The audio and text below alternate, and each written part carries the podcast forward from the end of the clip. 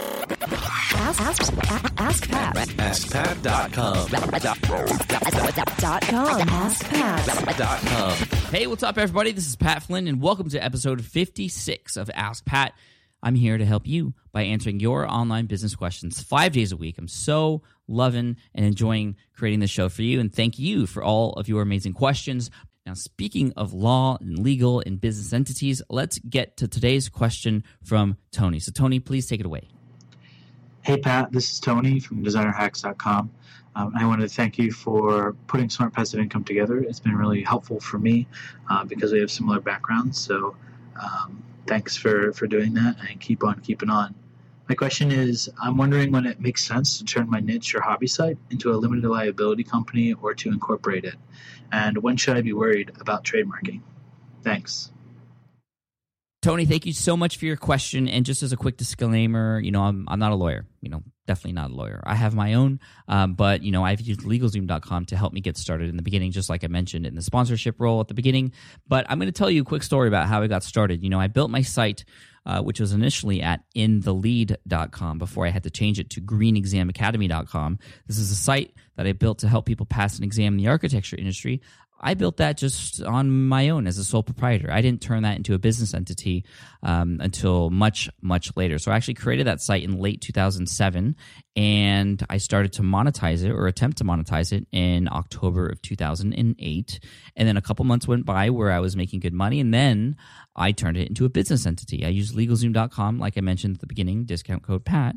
Um, and I used that to create an LLC and you know i had a lot of questions and i asked a lot of people. And uh, you know i got a lot of different answers. And i feel like that you really have to talk to somebody who's a professional maybe somebody in your network or even a, even an attorney on your own even if you're going to use legalzoom um, you know because the, the, fees are much cheaper. But um, you know i would talk to somebody to make sure that you're going to create the entity that's right for you and your business in the way you want to do it now how do you know it's the right time well for me i knew it was the right time when i started making money but i also knew it was the right time when um, and this is the part that is going to be confusing for people when I knew that I needed to protect myself and my personal assets. That's the benefit.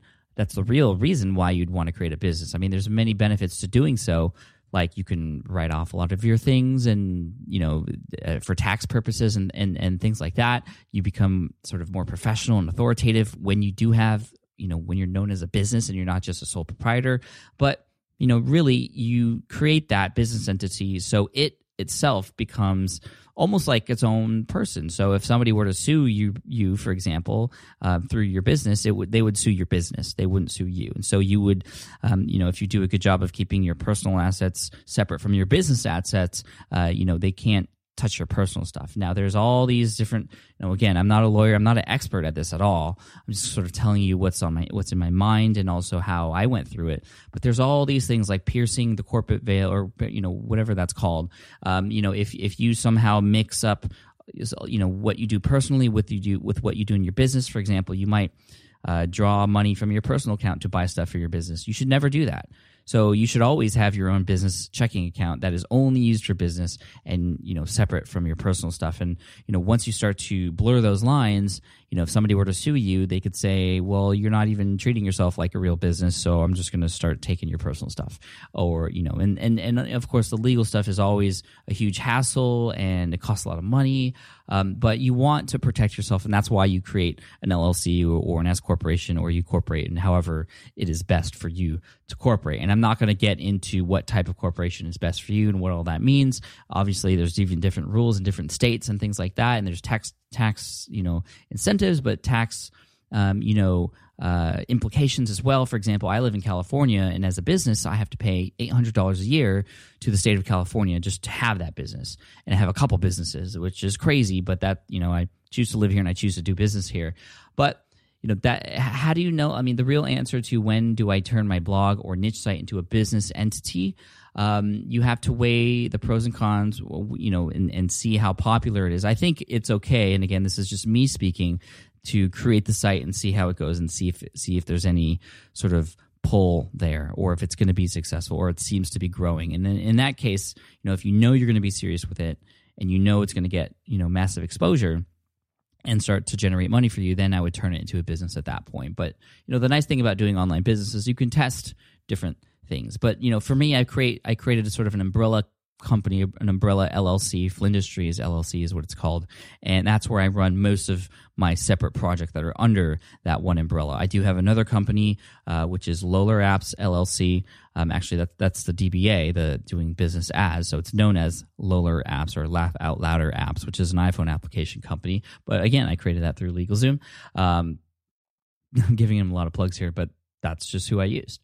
But also, you asked about trademarking. And again, this is a whole nother thing that I could and probably should have an attorney come on the podcast, the Smart Passive Income podcast, my other podcast, to talk about.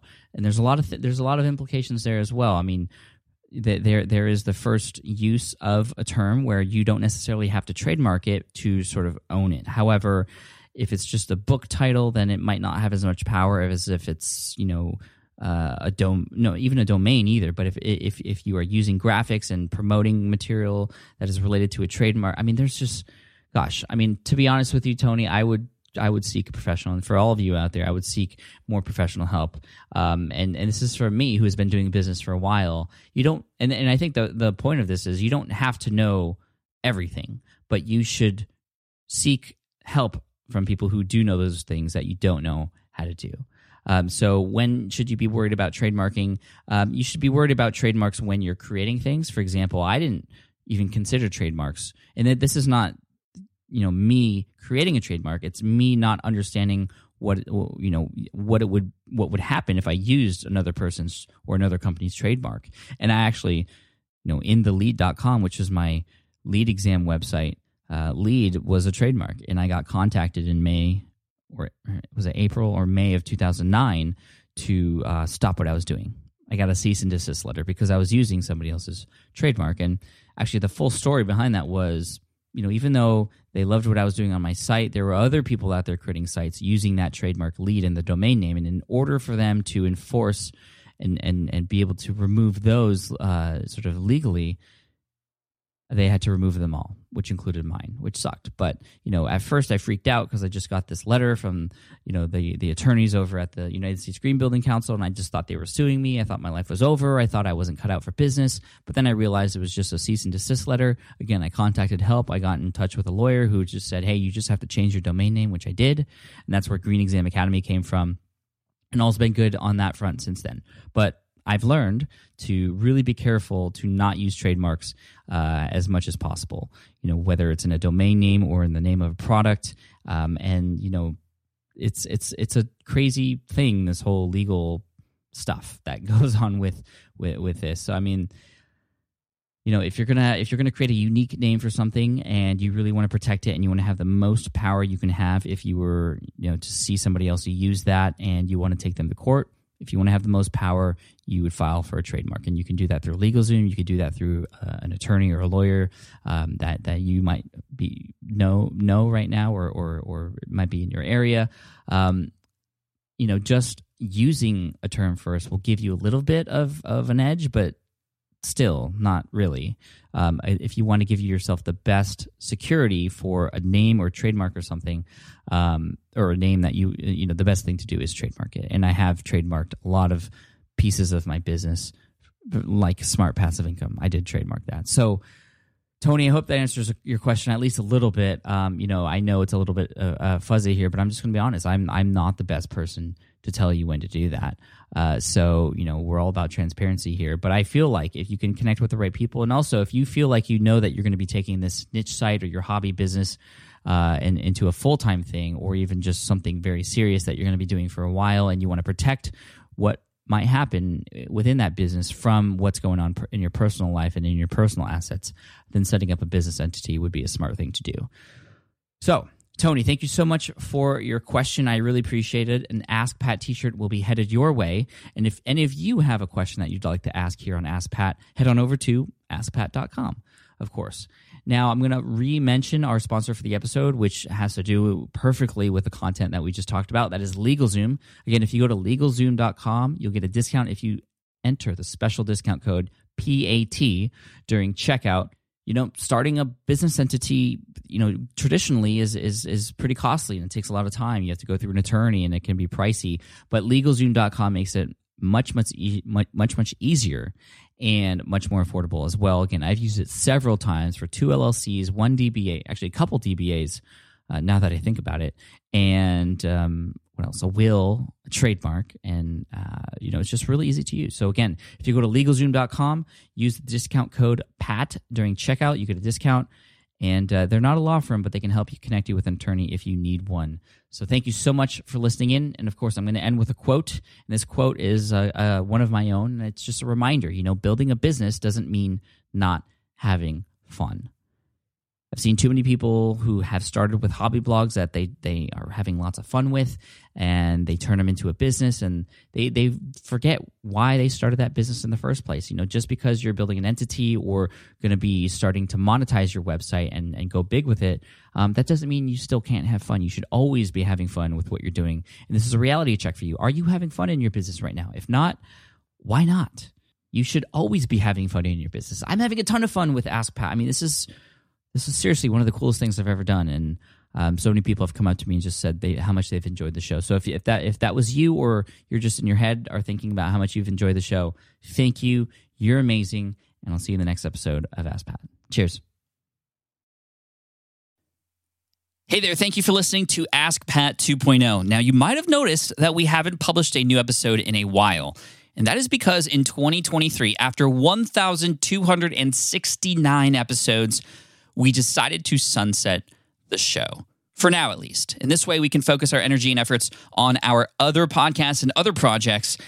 That being said, all 1,269 episodes are still live and downloadable, and the published dates may be old, but there are still a ton of questions I've answered on the show and people I've coached.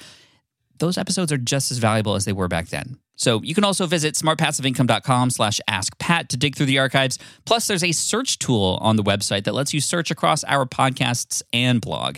And of course, the Smart Passive Income podcast is still live and energetic and awesome and publishing twice a week. So make sure you're subscribed there so we can still continue this conversation. And we have some of the foremost experts and thought leaders in entrepreneurship on the show every single week. So you definitely don't want to miss it. Again, check it out. It's the Smart Passive Income podcast. Just find it wherever you're listening to this podcast. You can find it there as well. Thank you again for listening in, and I'll catch you in the next one. Cheers.